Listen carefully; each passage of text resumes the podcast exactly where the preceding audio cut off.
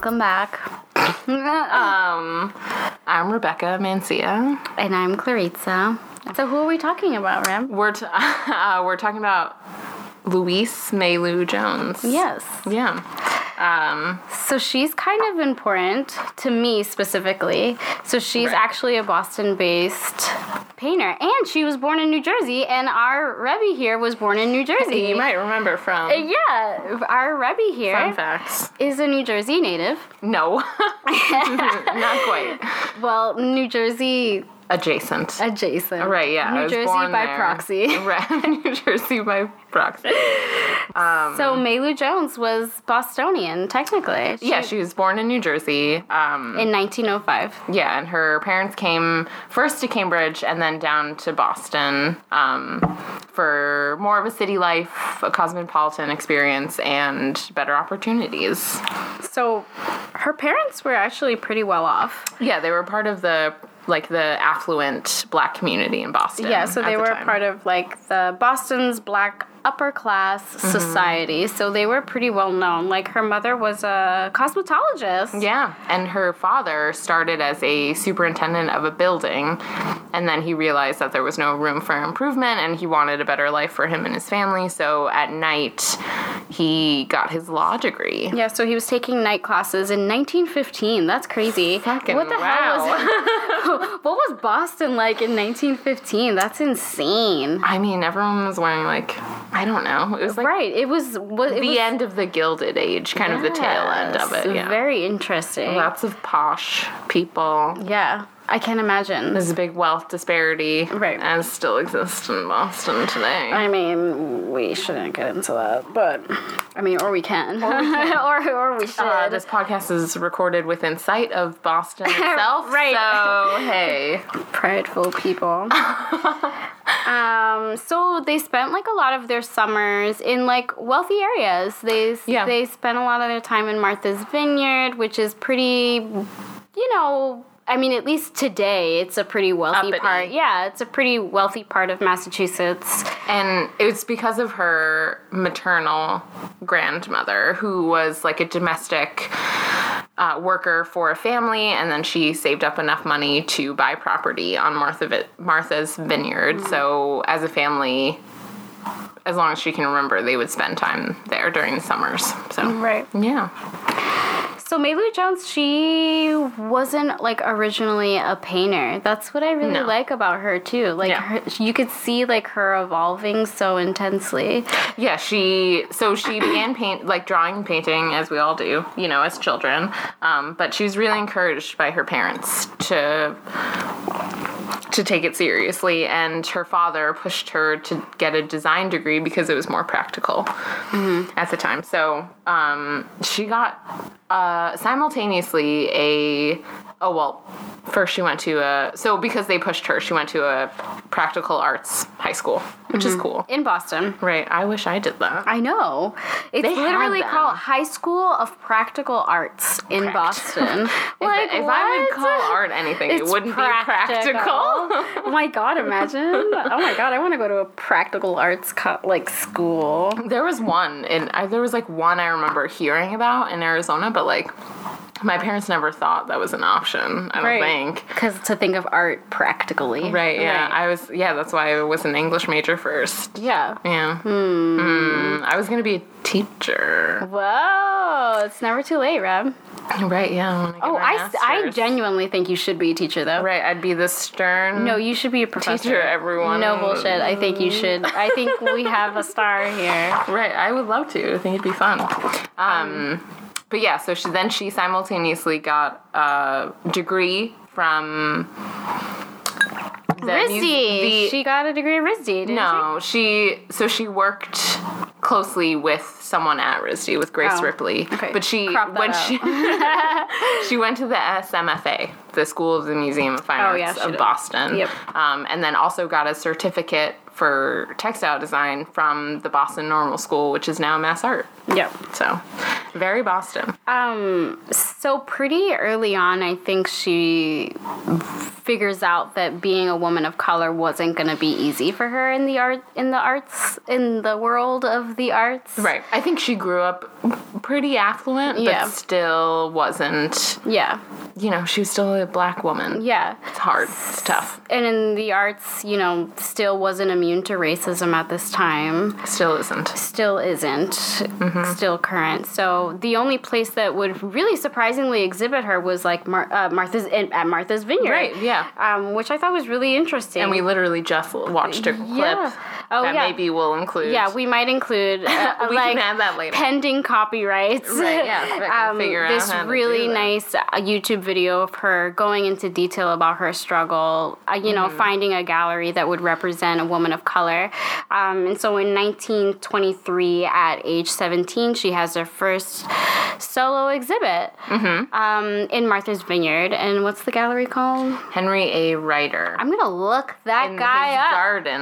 I- I'm gonna look the this man area. up. Who is this guy? Um, we need to call him up. Yeah, and so in 1927, very yeah, 17, and then uh, a few years later, she graduates with honors from the SMFA, and then gets her certificate at the same time, um, and then she begins graduate work. The very same year, kind of went all in um, at the Design Art School of Boston, where she studied with a German textile artist, Ludwig Frank. Frank. Yeah. I don't know how Reese would say that. I mean, again, we are. Oh, so this school is now known as Mass Art. Right. Yeah. Um, So she got a degree from Mass Art, which is kind of pretty nice. cool. And she was an active freelance um, designer in fabrics and textiles. Mm-hmm. And I think that's, I don't know, it's fascinating because you can really feel kind of later in her career. I don't know that when she first started in portraiture, you can't really feel that, Yeah. but I think her design. I think she comes back to it. Yeah, absolutely. definitely. Later on. Um, so she, while she was in New York, kind of presenting her design portfolio, she saw her own designs on a whole set of furniture, Mm-hmm. and that and the fact that her name wasn't attached to it really bothered her. Yeah. I think she really wanted that recognition. Like she uses the word like it bothered me, like Yeah, that yeah. her she wasn't recognized for these which is designs. because Yeah. they're beautiful. I mean, who the hell like looks at a furniture and says, "Ooh, who's the artist of this Right, piece it's of a- fabric?" Like you know, like also a shout out to the fact that textile and fabric and embroidery Mm-hmm. designs are less are held in a lower regard because Yeah. shout Yeah. out they're mostly made by women and no one cares. yeah, Yeah, of no course. one gives a shit. They'll just sit on it. Um, so just sit the first piece we're gonna talk about is One of her textile designs. Yeah. Yes, which I really love. This. It's beautiful. And there's a few others. Um, What's it called? Because I can't pronounce that. textile design for cretonne? cretonne. I don't know. There's a lot of French influences. In Yeah, we'll get to that later, which we will get to. She was um she spent a lot of time in France where she found it less racist. Yeah, interesting enough, she becomes like very good friends with like you know French Frenchmen's and Yeah, with her translator actually, who lived Yeah. Mm-hmm. in south the south of France, um, who we'll also get to later. But she she was a she was a she was a friend of hers for fifty years yeah, of her life, yeah, which is incredible. Which I love. I like that. Right. Um. So this piece is from 1928. Mm-hmm. Um. It is. It's at the Smithsonian.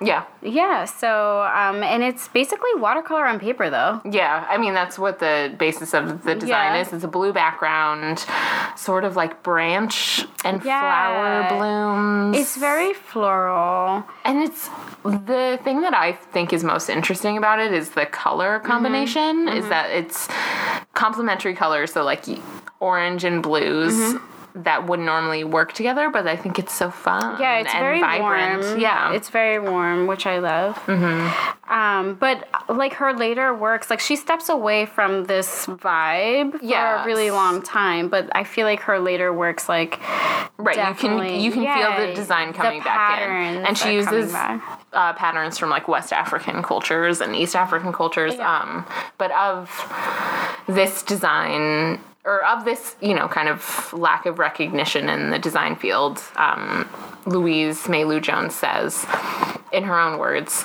only the name of the design was known, never the artist. That bothered me because I was doing all this work but not getting any recognition, and I realized I would have to think seriously about changing my profes- profession if I were to be known by name. And boom, that's Boom. that's where and it that's happened. it. She fucking full pivots. She was like, I'm gonna be a fucking artist. I'm, I'm- gonna I'm paint here the shit it." out of this.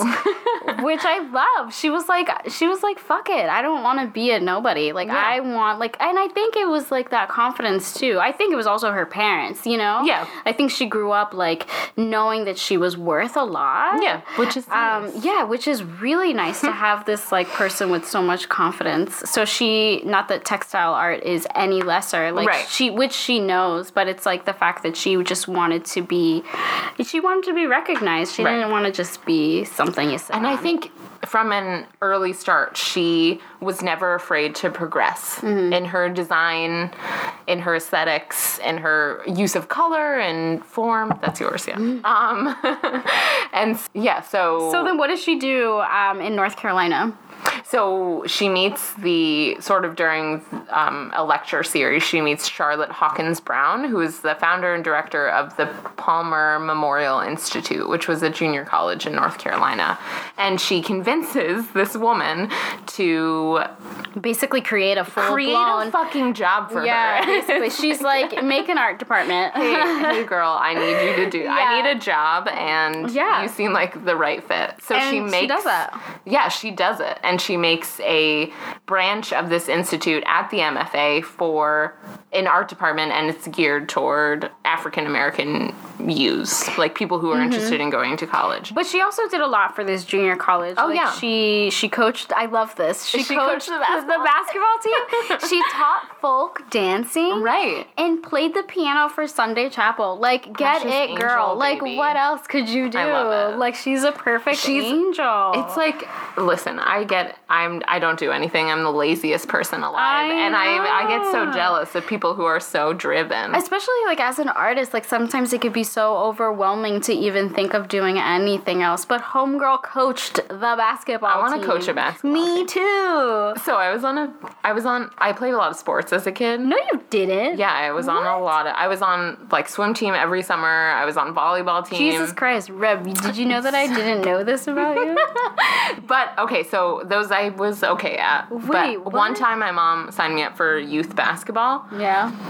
Wow, was I bad? I, I was so bad. I they I barely played. I was on the bench most of the time. I was so bad. I love watching basketball. I am so bad at it. No. Yeah, was, and none of my friends were there, and all the other girls were like judging me how bad I was. Oh was. my god, that's terrible. Uh, I mean, here's well- a little. I still have my, that jersey if you want to take a look at. It. Oh my god, I need to. We'll we'll put it. We will post it on our Instagram I probably I wear it like a regular Damn. shirt. At yeah. least you. I didn't play a single sport. you didn't play any sports. a single sport. oh really? I cheerleaded for like th- like two dreadful years of my life. Cheerleading. Two whole years. Mhm, I was a I cheerleader. I went to a cheerleading camp and was like, this isn't for me. why, why did you go? Because my best friend's older sister was oh like Oh my one of the counselors I at this cannot. fucking camp, and I was like, "Wow, this is a lot of enthusiasm. I'm not into it." Reb, I cannot picture you cheerleading. This is like the most oxymoron thing I've ever yeah, heard in yeah. my life. Yeah, Can you picture me? I was, Who and then cut to two years after that, me like full emo kid, like full know, black eyeliner. But you're still an emo kid. This is what Hey, cracks you me never grow out of it. Wow, I love it. Okay, well, we learn something new every day. Um, Anyways, that's perfect. okay, so yeah, I would never be a basketball coach, but she was Right, and she was boss at it clearly. clearly. But um, So, in so nine- during this time, so during this time, one year later, in 1929, um, she's starting to work on art. Like she's, Right, she's decided yeah, this she's is like, what she wants. I'm gonna do this. So she creates this amazing piece. I'm like obsessed with You this really like piece. this one? Um, so this is a charcoal piece. It's called Negro Youth, Mm-hmm. um, and it's a drawing of a student um, at the institute that she was um, the chairperson and instructor at, and that she you know coached the basketball team. Mm-hmm. And that did all the that whole nine. So she does this portrait of this of this boy, and it's just it's so good. Yeah. I'm like obs- I really enjoy this piece. It's good, and it's um. I think it's powerful to Mm. see like a young African American Yeah. portrait in like such a dignified manner. Like he's. Yeah. very like regal. so just to describe the piece like it's it's the profile of this boy he's wearing it obviously looks like he's wearing Like a button up yeah it Sunday's looks like best, his yeah. sunday's best like he's wearing a tie it looks like he's wearing a sweater and he looks so serious like Mm-hmm. he has like this very serious face um, so she did this piece in 1929 um, the dimensions is 29 by 22 which is She a works decent pretty size small. Yeah but it's a decent Yeah, size like for medium. a charcoal i guess um, it's also in the smithsonian so go And check it out It won honorable mention in Mm. the national competition for the Harmon Foundation of New York, which was a foundation um, to assist in the development of a greater economic security for the Negro race, which is like quotations from Wikipedia. So, Mm-hmm. Right. um, yeah, the advan- advancement of African Americans, basically. Um, and so, i think you know, the, this same year, what? yeah no no go for, go for it I was just going to say, this same year, she was recruit- recruited to Howard University yes woo, woo. in Washington D.C., which, Which- is a historically black university. love it Yeah. So, which I just saw us. I told you this. You did And he's me. wearing Winston. No spoilers. Winston. What's his last name? I don't know. Hot- oh my god hot guy. winston yeah like the He has. he thunder thighs it's- Oh, winston Wow. it's like winston churchill it's like winston It's Winston Churchill. I don't like fucking know his name, but I remember Winston. Um, but Dude, he's it's wearing gonna kill a. me. Um, No, it's he's wearing a. Howard University sweater, and I Oh was like, god! wow. No, he is all types of handsome. Yeah, I like it. Winston Duke, Winston. God, the he name of like a. Prince. He sounds like a prince. yeah. He sounds like a prince. He oh looks my god, like love it, too. love it. Anyway, so she um, starts working at Harvard Un- How- Howard University, which Uh-huh. which I love. Right. And um, yeah, so I think she was really inspired by the other people that she was around at the time, like other in the art department and other like like strong black Yeah. people Yeah. Mm-hmm. that she was around. Um, and you can see this in the next work that we're going to talk about. Yeah, which is, is so different. Like she's Very- she's like in early indication. flopping. Like yeah. yeah. she's going back and forth with her styles. which These I really first like. three pieces that we're talking about are so different. Mhm, yeah, but I mean, yeah. that's the strength of the artist. Yep. So in 1932, um, she really starts taking serious interest um, in African subjects. Um, and she starts portraying, you know, more of the black influence, the black experience in her work. She's really starting to talk about herself and she's starting to talk about, um, you know, her past and like her her culture. Yeah, and also she was an artist of the Harlem Renaissance. Yeah. So, and I think it's you know like an early indication of the of the times to come of like the Black Power movement. Yeah. Right. And I think Right, because this is 1932. Right, very early. Um, this is still when fucking you shall not be named Picasso was using African masks as quote unquote inspiration of the quote unquote primitive. But whatever, we'll get to that. Well, fuck, man. fuck men, especially Picasso.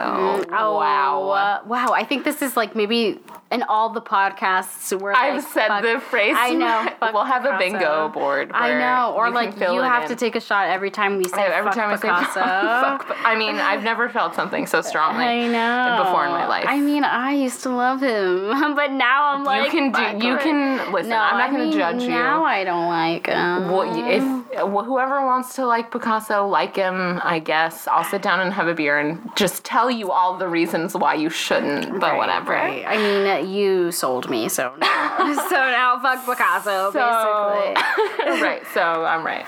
So this next piece. The ascent of Ethiopia was heavily influenced by, and even in the in the title of the piece by Meta Warrick Fuller, um, who made a really beautiful sculpture um, called the Awakening of Ethiopia. Um, so she, it was a like a small sculpture, um, and she took the the profile from it definitely um, of Yeah. the like shrouded figure. Um, the like you can feel the African masks and the aesthetics based on African cul- sculpture. So, yeah. And I think this is repre- representation of the emergence of Black Americans from the, sh- the from the book I read. Um, she calls it the shackles of colonialism, both physical and psychological, which I lo- love. Yeah, I know, yeah. break them. So this piece is like so different than the Than what portrait. she's yeah. doing currently. Yeah, You can and tell even that uh, she's like like, this, really coming into her own like style. Right. And I um I don't know, maybe growing up as an aff- you know, like an affluent African American in Boston, I think maybe she didn't always feel the connection between her and um, what she would later call like the homeland. Um, which like I feel that. I grew up in like the suburbs, so I know, you know, like you're not always cognizant of what's what your heritage is. Um, but yeah, it's it's blues and yellows Yeah. um, with like a dignified portrait at the lower right margin and then um, these like got some- silhouetted figures Yeah, you got like some pyramids there. Mm-hmm. It, there's like the word art written in the top um, right corner, which is obviously personal to her. right i think this is in a lot of ways it's not definitely not my favorite piece of hers i think you Yeah. can feel her need to grow definitely Yeah. and i think it's I mean, I think it's a powerful piece for sure, Mm-hmm. but yeah, I can I know her just knowing that her later works are like so strong, refined Oh yeah my god! like, Like, really whittled down crisp, to- yeah, like, oh, exactly. really, but this is like a good like interlude to like what is to come. I Right, think. because the works that she was ma- making 50 years Yeah. later came from these pieces that she was making in the 30s. Yeah. So, but she's she has many strengths shown in kind of the next piece that we're going to talk about. Yeah. is so different. Yeah. Um, So so she she wins an award. She wins a fellowship to study in Paris, which I think is really where things start to change Mm-hmm. Right. for her. yeah, Um sort of the fundamentals yeah. of her study. So we mentioned earlier, like she starts to really feel so much, which is kind of sad, but she starts to feel so comfortable in Paris, Mm-hmm. not just with herself, but with you know that she's a woman of color. Like she literally expresses that she felt more comfortable being an artist in Paris as a woman of color than she did in in her own in Boston. which was true of a lot of yeah. black artists at the time. Yeah, Like there yeah. was a I forget his name, but someone that she was in contact with during her time in Paris, this like first initial year. And he tried to make it in galleries in the States, but then kind of couldn't get the recognition Mm-hmm. and couldn't get the shows because of racism and so he moved permanently to France. Yeah. Um I think uh, like already at this point she had been trying to get into galleries Yeah. in Boston. And like what she was doing, do you talk about this? Hmm. What she was doing, uh, the fact that she was like sending Oh yeah, well Yeah. there's a really good story about Yeah. that. Um, it is it later on? It's later on, a little we'll, later. We'll get Pretty to close. It. We'll get to it. But yeah, she was um she would send them not in person. You know, she would send them down with someone else. But Mm-hmm. yeah, um, we'll, we'll touch base on that. but she formed so many bonds in in Paris. yeah, Um, she uh, so she got this this fellowship um, to study at the Académie Julian in Paris. Um, Académie Julien. sure. We are terrible. I, at least I'm so bad with my accent. I'm not. Yeah, I'm not good at accents. If it's not Spanish, I don't know what the fuck I'm What's your. Spanish accent? Like, what if you? Like, I know, If, if I said to, like, the- if I said- intimi- like, um, If imitate your dad. Like just. Oh, not my dad. My dad will. Remember, I told you my dad will never. Oh right, not your dad. Oh my God, I can do not my dad. No, my. What's your dad? my dad has such a heavy accent. what would he? My mom thinks it's cute when he says Vicks Vapor Rub because he can't say the v very well. Oh so no, none of none of us, none Vicks of them Vapor can. Rub. Yeah, that that's yeah. my mom. Like, and my dad can't say things like he can't say virgin. like he says virgin, Virgin. Virgin, Yeah. and like, oh, God forbid someone say I'm going to Yale. It's like they're going to jail. Jail. going to jail. Um, but like Academy Julian, like if I was if that I sounded pretty good. Yeah. Julian, but like I'm saying it in Spanish. Like I'm like Academy Julian, like you know. It's clo- that's closer than Yeah, English Julien- is for sure. It's like delicate. You gotta say like It's delicate. Academy Julian. I thought there was a lot of like spit involved. okay. so she gets the fellowship at this place in Julian in Paris. Right. hmm Um. And she's yeah developing her skills as a painter Yeah. specifically. Um, and during this period, she's extremely productive, making forty works in her nine months in Paris. which is crazy. it's wild, yeah. 40 works in nine months. Yeah. Like, do the math. I make like, one a month maybe if, I'm if we're lucky. if we're lucky. right, if I'm like sick with the flu or something. Oh my god! But while she was studying here, she um she adopted the the technique of painting in plein air. Yeah, mhm. which is Very French. very French. Um, but she starts doing this, and Mm-hmm. Which she, is the technique of painting outdoors, out in the location. in nature, Right. with the subject matter in front of you. Mm-hmm. Um, and so she adopts the style and she takes it with her throughout her career, which I I think is very hard to do. Mm-hmm. oh yeah. Um, I- Especially we're living in like Yeah. the the computerized Oh digital yeah, age. for us, Yeah. like us millennials, like that's like what? Excuse you, but like it's just so hard to do in Yeah. general because it's like you have to be so cognizant of your time and, And like being focused Yeah, and, and the elements sunlight they and- change, yeah. Mm-hmm. and you know it's just a hard thing to do. But she she falls in love with this method and she uses it throughout her career. Actually. yeah. Um, so the next piece we're gonna talk about is a piece that she did paint in Paris. And Jesus Christ, am I not gonna be able to pronounce this? Uh, Ooh, why didn't we translate this bef- beforehand? Uh, Pressure sous le Sien Paris. Pochois sur la Seine. And Lord knows if that's the right way to say it, but its translation is Fisherman at the Seine in Paris. Mm-hmm.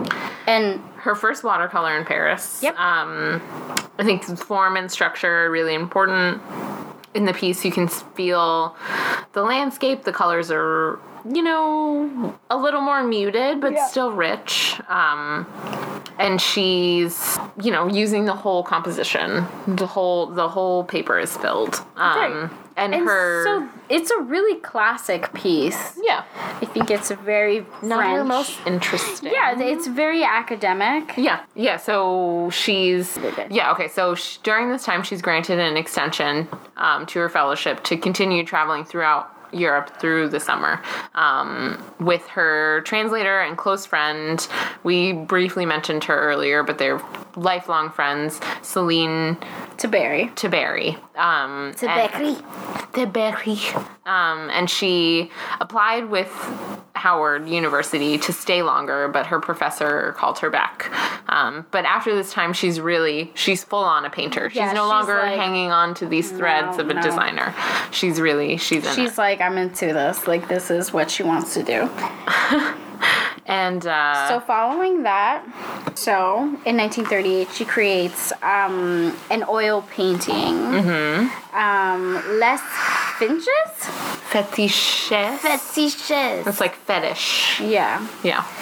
Um, so this is 1938. This is like pretty cubist. Um, yeah, it's sort of, uh, in a lot of ways, like post cubist, post primitive style, um, but definitely African inspired. Like there's masks. So there's five masks swirling around in this sort of mysterious way um, on like a black background, basically. And it's, I don't know. The the title also suggests that this is her answer to things like Picasso's um, African. Yeah, like it's it seems like a response. Yeah, you it does. Yeah. like they're fetishizing um, the African culture Mm-hmm. Yeah. and the the African tribal masks, like using it to their own, you know, aesthetics as opposed to understanding and taking the time to reflect on the actual culture behind it. Right. Yeah. So I think she's like taking it back. Right. You know? Yeah. And it's and it's a theme. African mask is something that she will use again and again in her career. Mm-hmm. Um, later on, she kind of does this piece and then go, kind of goes back to the more traditional portraiture and landscapes. But um, this is again an early indication that these themes were always on her mind, and she was Right. pushed when she returned from France. She was pushed um, by a professor and friend of hers to um, sort of talk mo- like uh, in her work speak more about the african american experience Right. and like her heritage so yeah Right.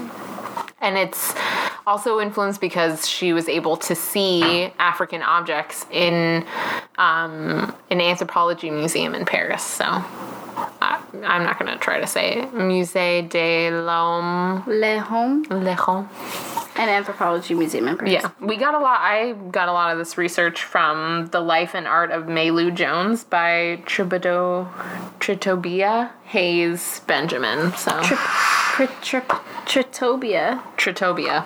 Take I'm everything very with a grain sorry. of salt. Like we try our very best. Um, but after this, she she comes back to Massachusetts, doesn't she? Um, I think she goes back to like Martha's Vineyard Right. and the like summer vacation spots. Mm-hmm. Um, but she she was living in DC, Right, And, and she never really lived in Boston again. Yeah. Um, but she She does like go back and forth. right. Um, she uses some subject matters in Massachusetts. Are we there yet or no? Yeah, yeah, yeah. So she, so this, the next piece, where after um, the sort of African mass piece, which is one of her most well-known paintings. Yeah, it's it's a well known. I think if you, yeah, if you follow contemporary art, you'd know, you know which one we're talking about. Um, but the next piece we're going to talk about is Indian Shops, Gayhead, Massachusetts, which um, is a is kind of what we hinted at earlier. Yeah, so this piece is Interesting. she did this piece in the nineteen in nineteen forties. Mm-hmm. Um, and if you've ever been to Massachusetts, um, I'm sure you know, like you know, the Mayflower, all that jazz. If you can, if you could, if you could picture Plymouth in your in your head, this piece looks like it. like it with looks that like, water and the yeah, sunlight. like the you know the the architecture of these little huts. Like it's it reminds me of like Plymouth Plantation. Quaint. Yeah. I would call it quaint for like sure. just an example, just for my fellow my fellow Bostonians to picture. so, So at this point, she's submitting work. right, and she's still feeling the racial bias. Um, One gallery in particular uh, was holding an exhibit, the Corcoran Gallery in DC, and she sent her friend uh, Celine Tabary, who Her translator from Paris. Right, this the same friend we just talked about, um, to walk it down to the gallery and hand it in because if she did it herself, they would have immediately rejected her because they had a policy against um, African American submissions. So, So basically, pretty straightforward. They forbade. Racism. Yeah, Yeah. They for literally they forbade um,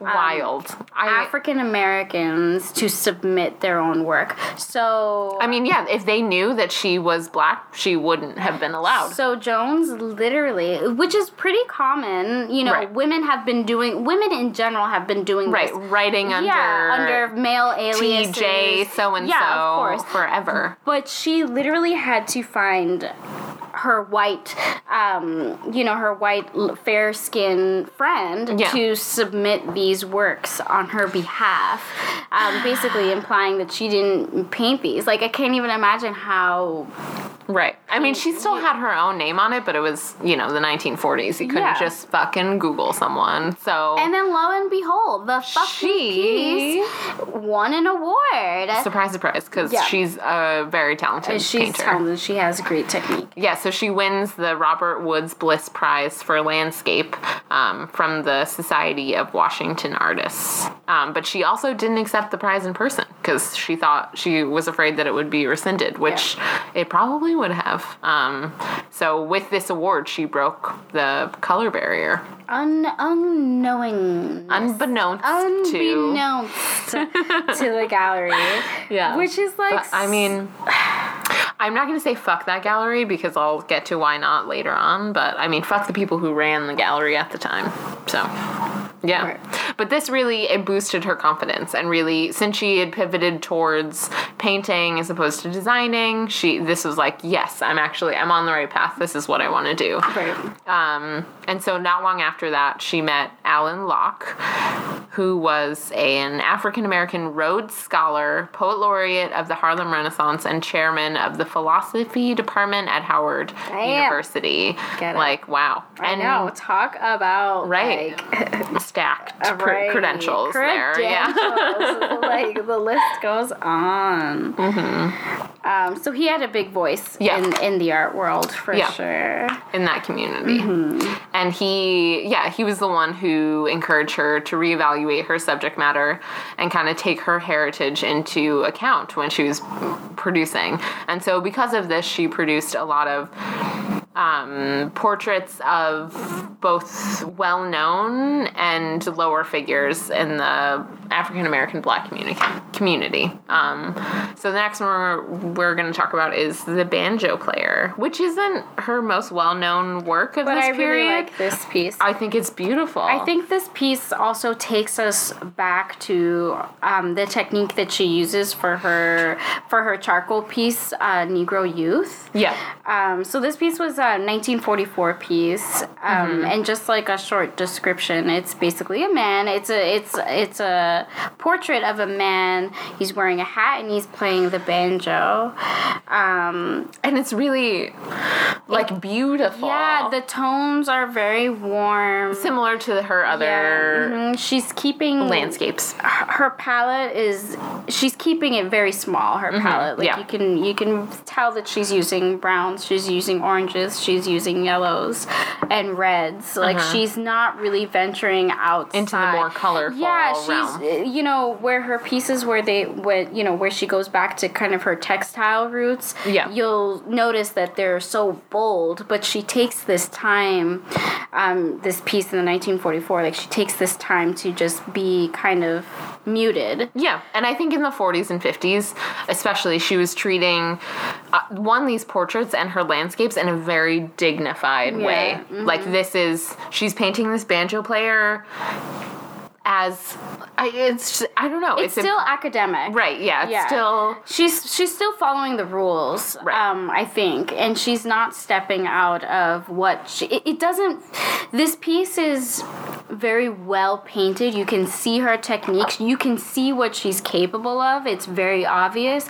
but does it can you see her in this piece Right, right. not really i can't like just comparing on her later works that we're gonna talk about like she it still feels very academic. I think Yeah. she's still trying to show her technique and maybe push push her technique like to further limits. yeah. Um, But I think she took the words from Alain Locke very Yeah, seriously. yeah, Is that she needed to portray these Mm-hmm. pillars of her community and her heritage very seriously. Yeah, exactly. Mm-hmm. Um, so she doesn't really find her voice quite yet. Um, and she wanted to you know, after World War II, she was able to go back to France, but I think she wanted to go back there, back to Paris, long before that. Yeah. Sorry. you're good. um, Bumping into each other. Right, and she she works mostly in the south of France when she goes back. Um, she stays with her friend Celine Tabary, who was her her white her fair skin, her fair skin, French translator. right? Um, But they've grown. They are uh, now. they're long They're past longtime the- friends now. yeah. They've developed quite the friendship. But she Um, had stayed mostly in Paris the last time she had visited France. And so she, when she went back in the late 50s, she was able to stay with Tabary and her family. So she got to see the south of France and the merchants Mm-hmm. and the water and all of the like beautiful countryside. Yeah. Um, and so she paints a lot of those landscapes. Yeah, so she takes this time to go back to. I mean, like, what what the fuck else are you gonna do in France? You know, but I to, can't like, imagine there's a lot of people of color there. Right, but it's like, what what are you gonna do but not paint these landscapes? Like, you know what I mean? Like, this is also what a lot of Parisians are doing. So I think she was just kind of touching base on on what she did at the in the fellowship. I Yeah. think. Yeah. Um. So 1953. She, met- So she Did we already talk about this? No, so she originally meets um, in 1934. She meets um, Louis Vergniaud Louis- Pierre Noël.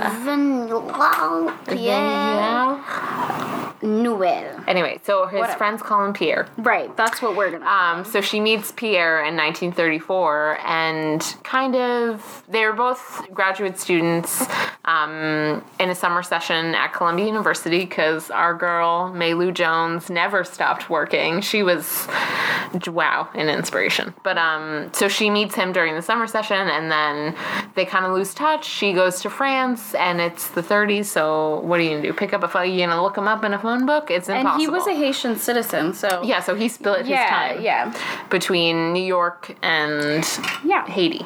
And like all mothers, like, you know, at this point, poor, you know, Jones is like, you know, in her 40s. Is your mother like this? Does she want you to be married? Uh, I think she's over it. I think she's like She's accepted. reached to the point. I You're mean, not she has even my 30. sister. It's right. Right, My, yeah. my, my parents are less like forceful, but also they have my sister who's married and happy. Shout out to my sister Right. and her like wonderful husband. um, thank the Lord. Um, Um, so the pressure's off. But Right. Um, she's already in her 40s at this point. Her so her mother is kind of like you know being Worried. like tick tock tick tock. Right, think, that her like, daughter will be a. So Mama Dukes is putting pressure on the woman. So after like a brief courtship, Right. Very brief. Because he just straight up shows up at her fucking yeah, house. but they had been knowing they had known each other for quite a while. So, Right, yeah. right. Pierre. Um, so they get married. yeah, so he went and visited her. Um, kind of out of the blue in DC, and then they get married Ooh. in the same year in 1953. Yeah. in the south of France, um, in Tabary's hometown, in the August of 1953. And uh, and so since Pierre was Haitian, they would take annual trips to Haiti. Um, and this is kind of where I think she's built her foundation.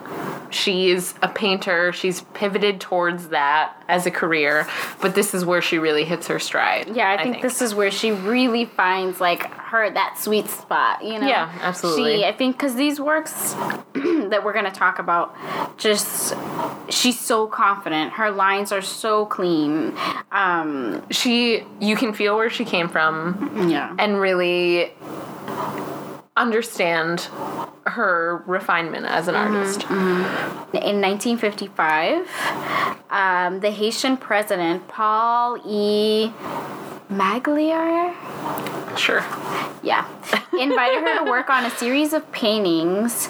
Um, so basically, they commissioned her to kind of depict um, everyday people in Haiti And the landscapes And the and the- landscape. So yeah. basically, like um, the president of Haiti wanted her to, you know, paint the culture, basically. Yeah. Um, and so these pieces that she creates for for this commission is I- insane. Like her color usage. So the f- should we jump into the first piece? yeah, we're gonna talk about? absolutely.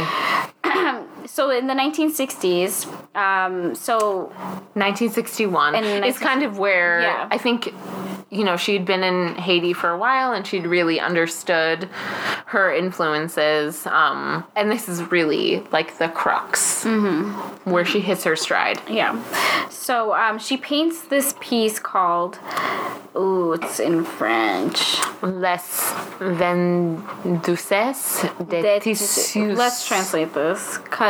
It's the vendors of, of fabric Tissues? or cloth. Yeah. okay, that makes lot I mean, I can context clues it Yeah. out. Um, but uh, yeah, I think this brought about new themes of the marketplace, of um, rituals, of the spiritual, of symbolism, of like womanhood and African culture. Absolutely.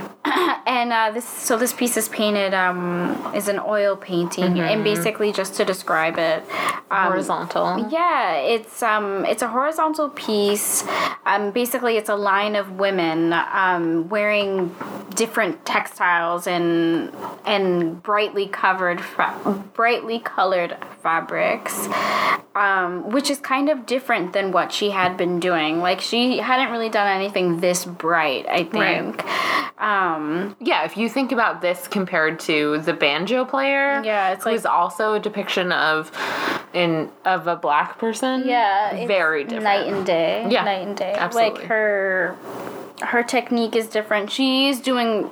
It is a bit cubist. Right. Um, like she You can feel does. yeah, she has these strong, very strong contrasts. But that's also African influences, Yeah, which is, is- who is the Cubists stole it from. Right, right. But that's mean- another episode. Right. Yeah. Um, yeah. so there's an argument for where Cubism started. right. Um and i think again she's this is not accidental like i think she's purposely using these techniques to bring it back um to where they originated but that's Mm-hmm. Right. for, That's for debate, probably. debate that's another conversation Um, but yeah, I think I think this is an indication of her later works, which are my. I mean, I think her whole career was successful. She never. She was a, a very talented person, um, but I think her later works in the '60s and '70s are some of my favorites. yeah i think it's really like her niche Yeah, absolutely. and so the couple maintained a home and separate studios in Port-au-Prince in Haiti, um, but kind of were unable to return um, later. Yeah, I in think this- like Haiti was going through lot. um, a political struggle at that time, and um, I think this kind of forced them um, to kind of stop visiting Haiti. and to stay in DC. Yeah, But I think her influences in Africa remained, and she. So, I mean, she was an a Harlem Renaissance painter, and in the 60s and 70s, the Black Power movement was coming into its own. There were young people who were adopting African names and clothing and wearing dashikis, and I think, and visiting this motherland, and I think that she also felt that connection. yeah. So during this time, she So she still carries the African American influences in her work. Mm-hmm. I think even more so now. I think more even aggressively because Oh, she, yeah. I think that now there's a language for it, and you know, as Reb was saying, in the '60s and '70s, it was like a powerful, powerful era for African Americans. Right. And I think she definitely, you know, did the right thing in using this time and that platform to express her art in a different way, which I really Mm-hmm. like. yeah, So, and uh, yeah, I think there was an audience for it in a way that hadn't Yeah, existed when she first started her practice in the 30s, and so she herself through Howard University visited 11 African countries to research the contemporary artists and sort of compile biographic materials and photograph artworks and artists and conduct interviews and sort of build a foundation for contemporary African art, It- which in and of itself is incredible. yeah. Um, I think at this time, like, she is starting to become an activist. Yeah. Um, she's starting to participate in protests. I mean, this was during the time of the Vietnam War, so um, she did protest against um, the Vietnam War and you know racism as And for. African American rights. Yeah. Yeah. And women's rights. Yeah, I I mean, we talked about this in our own lives, but it really I'm astonished that a person with a career like Louise May Mailou Jones mm-hmm. does not have the name recognition of a Georgia O'Keeffe. Yeah. She had such a long career mm-hmm. Yeah. and such an influent like an influential presence. and to be fair, she was painting just as much. just as um, much. And you know, everyone knows we love Georgia O'Keeffe. I do. Her Yeah, work she's is important You know, me. we we find her to be a very important artist, but it creates this conversation of like, okay, but but why not? but why not? Like, but why haven't? Why did we have to dig? You know, right this? and like yes i found a few really great books Mm-hmm. on jones but i but not nearly as many as Mm-hmm. i don't know i why i feel she's so similar to O'Keeffe. like they both Yeah. lived long into their 90s Yeah. and they both had really prolific careers in where in which they were really involved in several cultures Yeah, and uh, and yet even though we live in Boston, where Louise was from, we know very little about her until Mm-hmm. Right. we started researching for this episode, and I think she deserves a, a wider audience. Mm-hmm. Um, but anyway, that's just my that's take. spiel. Um, it's just like it just brings us full circle. Full fucking circle, Yeah, man. Like like this is women of color matter. Yeah, not only are women being underrepresented, but women of color specifically. specifically yeah and i i don't know i hope that we're dedicating as much time to yeah, to the marginalized women as we are to the to the white women so. Hey. Woo woo woo woo Well, I, I'm, I'm, I'm applauding you. um, yeah so the piece we're going to talk about next is So she goes back to DC Mm-hmm. and she's doing a, this piece. So in 1971, she creates Magic of Nigeria. This one is like my. I, I mean, my it's love. the most rec- most recognizable. This is absolutely. and this wasn't. This is the piece that also brings us back to her experience with textile. Mm-hmm. Um, this and the one. I mean, she made four works. Um, no, she full blown goes back. She goes she Yeah. goes straight for it, but this one and Moon Mask, um, I think both both really speak to her roots. yeah. But um, Um, so the pieces are very colorful. Mm-hmm. Um, in a way that she doesn't she didn't always feel feel comfortable yeah, yeah. in her landscapes and straight portraiture. Mm-hmm. and it's a watercolor, which is kind of surprising to me because this piece does not look like a No. Her the colors are so crisp, so sharp. Like she's glonking, like using she's using very little water. Yeah. like it's almost like why. It's very saturated. Yes, um, her colors are so bright. Um, And I like this. So and much. it's energetic and it's still simple and refined Mm-hmm. and very detailed. It's at the center of the composition. There isn't much of a background, but I think it really shows, I think more than any of the pieces that came before it, her textile background. yeah, yeah. Yeah. Her design background. Mm-hmm. And um, Moon Mask is um, another piece similar in the same vein, made in the same year. Um, combines the motif of various regions of Africa in the composition, including a Kwele mask of Zaire? Question mark. Yeah, wow. I'm not South African. I'm very sorry. Ziar? Ziar. Um. Z A I R E.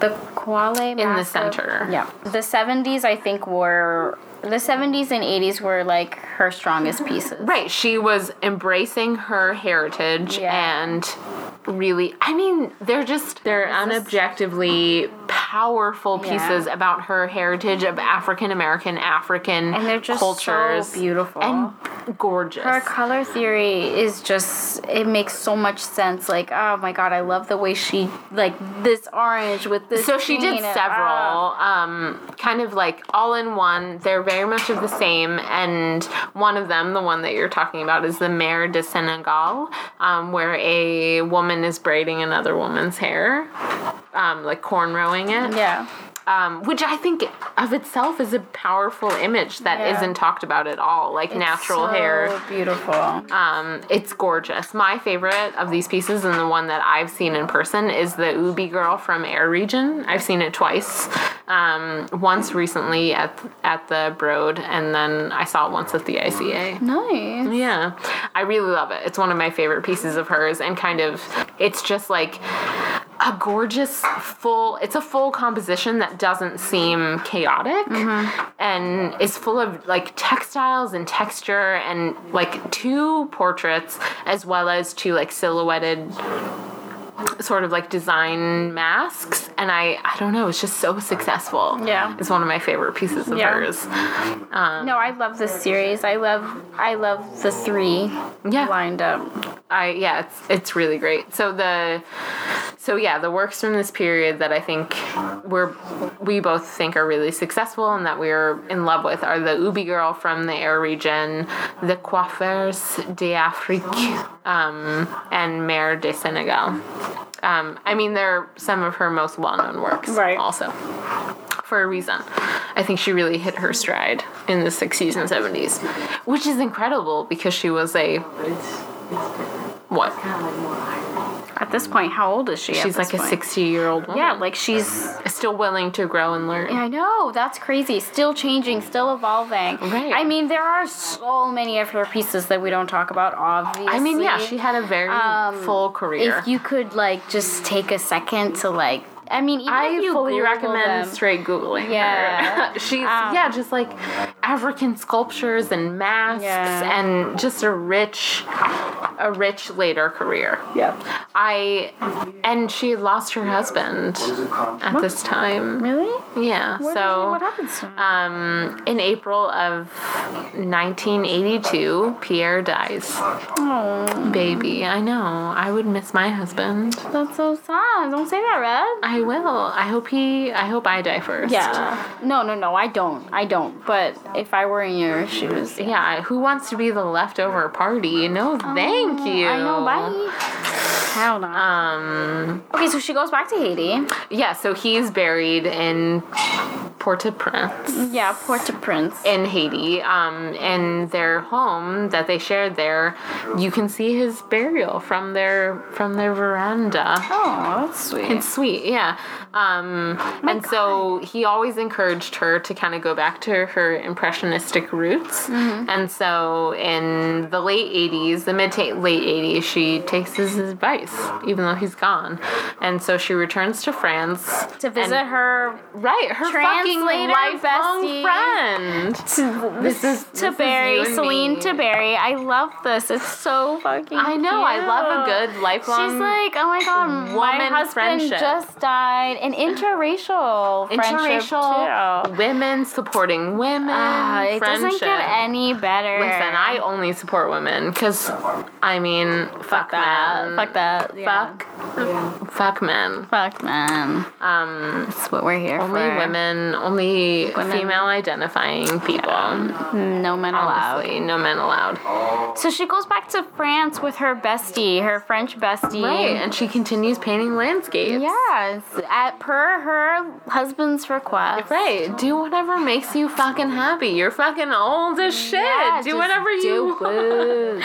Okay, so in these times, um, So Pierre passes away. She starts talking to 1990. Okay, Okay, so, we talked about the paintings that we really liked. Okay, so we'll say this. Yeah, we um, should cut it. Because I'm Um, Jones was a strong force in teaching and promoting African American art. Um, Where do you want to read we? this? Um, in the quote section. I believe it is the duty of every African American artist to participate in the current mo- moment, which aims to establish recognition of works by African American artists. The major focus is to achieve for African American artists their just and rightful place in the mainstream of the art world, which is true, which is fucking true, which is still not happening. Yeah, I think she was well before her time. Yeah, I think so. And I love that like we see her evolve in her work, which Yeah. I really like. She Yeah. doesn't like take a subject matter and stay with it. She she her technique changes a lot. I'm trying so Okay, hard. so well, um, No, so no, we're no, skipping no, no, ahead. no, no. We We're- already talked about so his bear, burial. yeah, so he dies. um, yeah, so she's visiting Her friend her friend Tabitha, Celine. Celine Tabary, Tabary. um, and she paints Le Chateau Neuf de Grasse. De, de Grasse. Um, in 1989, she's Yeah. an older woman, Right. Um, and so you can feel the influences of her past landscapes, but I think you can also feel her development. It's much. It's much. It's much.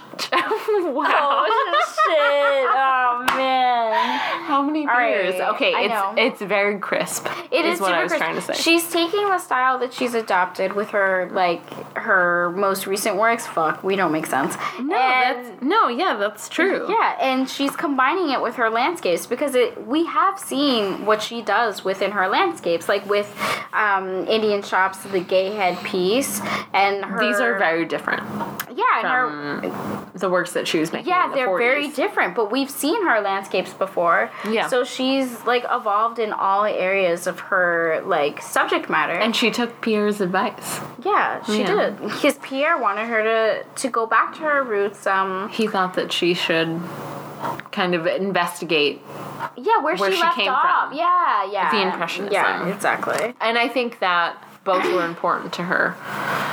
I think that plein air was really her getting to understand landscape um, in a very intimate way. But African culture was also important to her. Um, and she was a divor- diverse painter. Yeah. So, right. um, Can we? Can we? So in 1990, this is where shit gets really good. it gets real. It gets really good. So you remember that gallery we were talking about? Right. So you remember that gallery we were talking about that basically had a rule that no African Americans can submit art? Yeah, the gallery corn, corn, Kona Corn Gallery or Corn whatever, Corn. some shit like that. corcoran. Um, what do they do, Reb?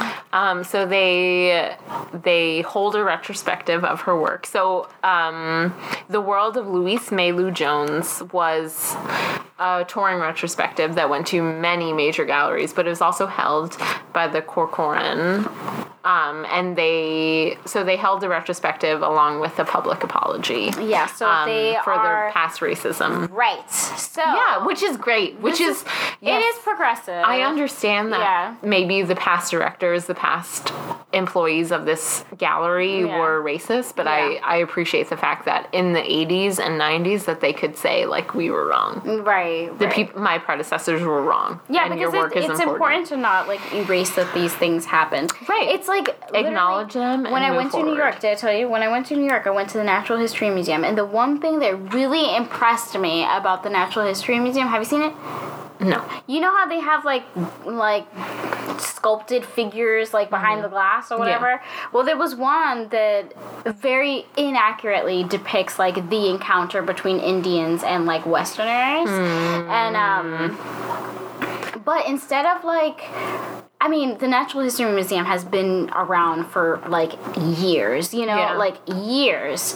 So instead of like redoing this whole display, they used that opportunity and they like the glass that's in front of it, they were like, oh, re rethinking this image. So they're basically, and then they mm. point out literally what's wrong with what. good. Yeah, and I was like, okay, good. Instead of like erasing, you know, how wrong you were, Yeah. like let's analyze and acknowledge that we did something wrong wrong and like make it right, you know? So 1998 June on 9th. June 9th, 1998 at age 92, Jesus. um she passes away in DC. In DC. Um, and she's she's buried on Martha's Vineyard. Oh, we should go see her grave. I know, I want to see it in Oak Bluffs Cemetery. Yeah, we should go see her grave. Um, she she was an incredible woman. Yep. She had a long, incredible work life's body Yeah. work body of work and I I I it's astonishing that more people don't know who she is. I.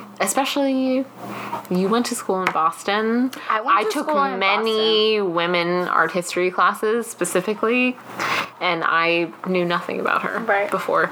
And So this is our ode to Lois Mailou Jones. Yeah. She was she should be what better known. Yeah. She should be She's super She should be a O'Keeffe. yeah, hell yeah, Hell yeah. hell yeah. She had a long ass life. So you so we'll post some stuff on so Instagram. We'll post some stuff on Instagram. at the art broadcast. Yes. The art broadcast. Should we say rate us, like us? yeah, r- like us, fucking write a review and shit. Yeah. We're on iTunes, Apple Podcast, and mm-hmm. Spotify. Oh, and tell us if you have like a female artist that you want us to talk Right, about. Right. We're gonna we're gonna try to do. We are a no wave feminist podcast. Like I, we are both women of color. We want to talk about the marginalized communities, LGBTQ, and women of color. So Woo, woo. woo woo.